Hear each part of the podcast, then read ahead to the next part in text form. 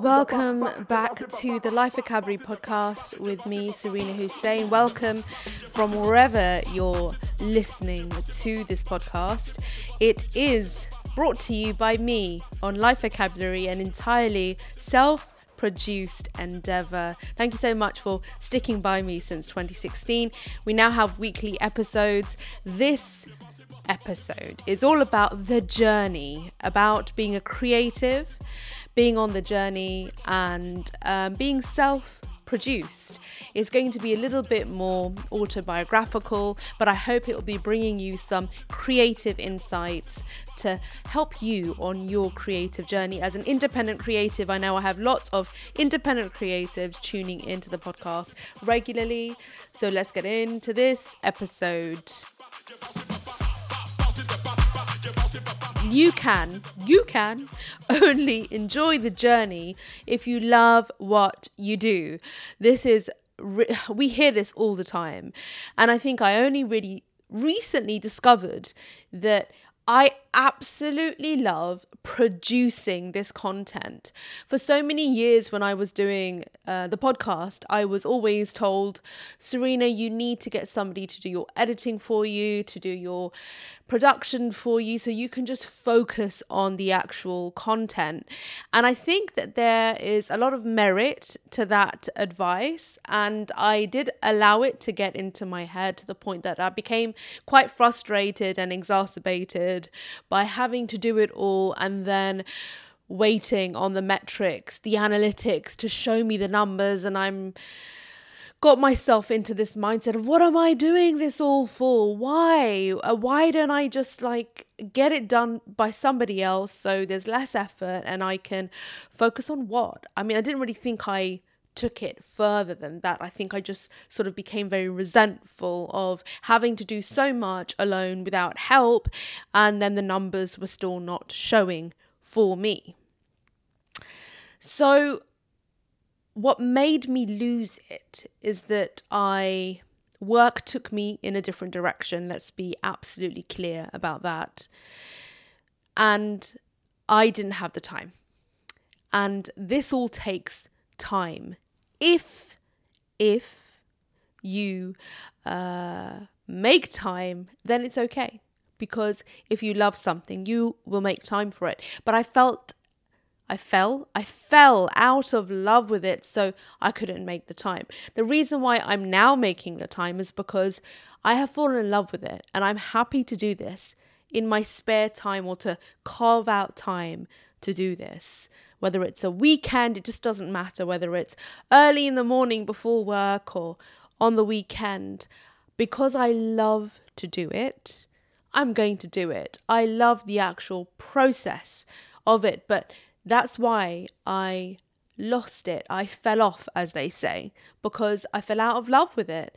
I judged the process of setting up my cameras my sound, the multiple sources of sound that I have, the sound production. It became a chore and I lost the love of making this content. I adore it now, so it's not just about making sure oh, I get an episode out and then it better do numbers and it better build my following and all the rest of it. Yes, I do care about the destination, and I think we should care about the destination, but we've also got to be l- loving the process to that destination. And I lost it. I, I allowed lots of things to get into my head.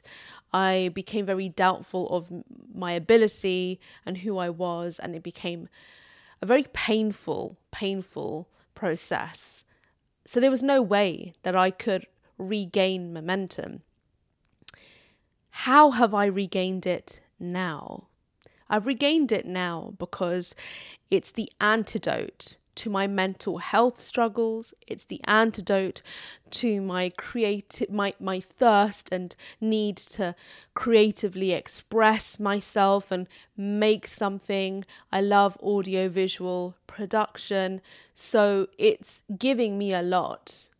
It's a selfish thing, you might you might think, but I don't care. I that's how much I love it. I, I wonder if there's any artists or creatives out there who might agree that it's okay for something to give you pleasure and for it not to be just about benefiting others. I like paying attention to my creative process.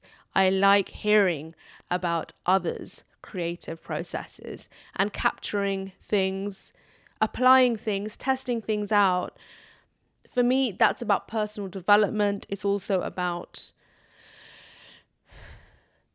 learning how to do all of this better and to enjoy myself and, and, and find it fulfilling. I, I realize I've said lots of very fluffy, positive things, and perhaps I don't always sound this way on my podcast. I haven't been recently. I've been a bit candid when I've been talking about what I've been talking about and a little bit snarky, and it was for fun.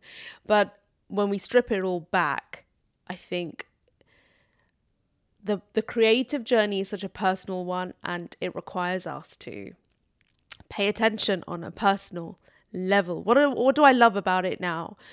What I love about the journey now is that I have autonomy again. I am self produced and I take, it's not just about great pride. I enjoy the craft and trying to do better at it, trying to figure out ways to weave in creativity and creating this content into my life and how to make it a little bit more effortless, a little bit more easier. How does it affect my workflow? I want it to be as seamless as possible. So I batch record. So if I'm not well for two weeks, it's fine. Um, I'll take the one day out of the 14 days where I am feeling okay and be prepared, and then I will produce. So I, I like to I like to enhance my productivity because when I create, it's like an outlet, and then I like to completely pause and stop and retreat into my introversion or into my sanctuary, my holistic sanctuary, where it's me, it's my home, my home studio where I'm creating myself, creating my. Uh, project, poetry project called Lehenga Polaroid, which may be out by the time you are listening to this podcast episode, where I'm cooking in the kitchen, where I'm interacting with my daughter, where I'm flowing about in my studio to dance or yoga, where I'm healing myself from past, past things. I won't say past trauma because I've talked about that on an episode on this podcast and it's a bit controversial now. It's a bit of a pain point for me now because I, I want to watch it because i don't want to identify too strongly with my past trauma. It's there but it's not all that i am. And that's why creativity for me is so important and my journey is so important for me because it's a reminder. It's not the, the past failures and past mistakes and the awful things that have been done to me or that I have done, that is not all of who I am. There is so much more about me. And when I push myself creatively, and I'm doing a series on how to be creative on my YouTube channel, which is mainly vlogs, creative coaching, etc. When I push myself creatively, I am developing myself in a way that nothing else develops me. Let me break that down. If I'm coming out of my comfort zone and if I'm working on my craft, a lot of me and who I am personally comes into that. I am integrated. There's more of me showing up. What are my goals for 2022? My goals for 2022 are to feel really healthy and well mentally, and physically, as I haven't for a very long time and more acutely previous in previous weeks and months. It's been a terrible time. So for me, creativity is my outlet. It's what I will make time for. It's how I will invest in myself in 2022. And it's how I want to provide value. Because I know how creativity has really saved me. Oh my gosh, I sound so fluffy, but it really has. And I and I really firmly believe that it can have that same benefit for others. I hope you've enjoyed this very personal episode on my podcast, Life Vocabulary. You know what? Life Vocabulary, the meaning of it, which is why uh, I came up with that name, is because it's all about life expansion and expanding ourselves. But but our own life vocabulary on our own terms on our own terms, which is actually a lot of what my poetry project, Lehenga Polaroid, is all about. It's all about our own terms. It's all about breaking down the schemes, the schemes that other people have for us. No, no more schemes, just your own agency and uh, your own authority. I, I feel like the creative journey gives me some authority and autonomy over over my life and I would love to hear from you. If you are on socials, you know where to find me. All my links are provided. And if you're watching this on YouTube, welcome back. Thank you for listening to this episode on Life Vocabulary. I want to hear from you. Drop me a comment. Let me know where you're listening from, what your creative outlet is, and what more you'd like from me in terms of content. I'm here to take your suggestions, especially since I'm planning ahead, creating content in a sustainable way so I can fit it in. Number one, most important for me is my health and my mental health and being able to create and design the kind of life that I really will flourish and thrive in with my daughter. And everything else has to be secondary. That has to be number 1 so I like to plan and produce in advance. So please do give me your suggestions. I would absolutely, absolutely take them on. You'll be hearing from me soon.